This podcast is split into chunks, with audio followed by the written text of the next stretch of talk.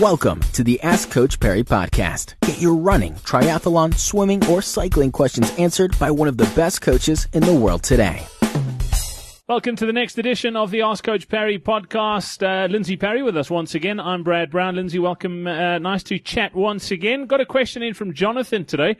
Uh, Jonathan says he's been running for a few years. Uh, he's run about 12 marathons and five two oceans ultras. He tore his gluteus, gluteus maximus at uh, Bay to Bay, but still finished in 330. He kept training, but the discomfort, has discomfort on all his long runs. He had to bail at the Peninsula Marathon at 30 kilometers. Uh, last qualifier is Cango. Please, can you advise, should he give up training for comrades or should he train through the pain?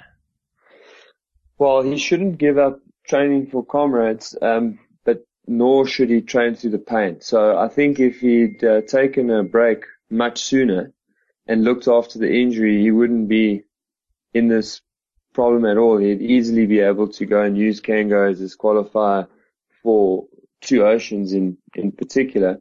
Um, but for comrades, there's heaps of, of qualifiers still coming up. Um, so yeah, I mean, if, if, if two oceans is one of the things he wants to do this year, then I suppose he's got to try and get himself ready for Cango, but he can do that by doing cross training such as cycling, um, or spinning classes or really any kind of cardiovascular exercise that doesn't cause pain to his glutes.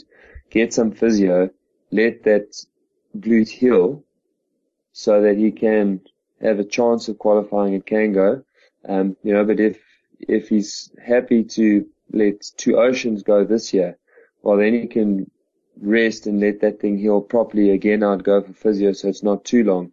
And as long as he's up and running and training reasonably again by March, he still has opportunities all the way into uh, April, well into April to qualify for Comrade. So yeah, there's certainly no need to give up hope, but there is time now to be a little bit more sensible about the injury and not keep training through it.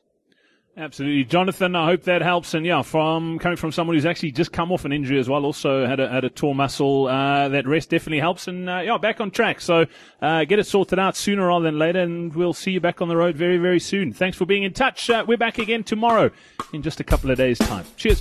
Be sure to subscribe to the Ask Coach Parry podcast on iTunes, follow it on SoundCloud, or listen to it on Stitcher.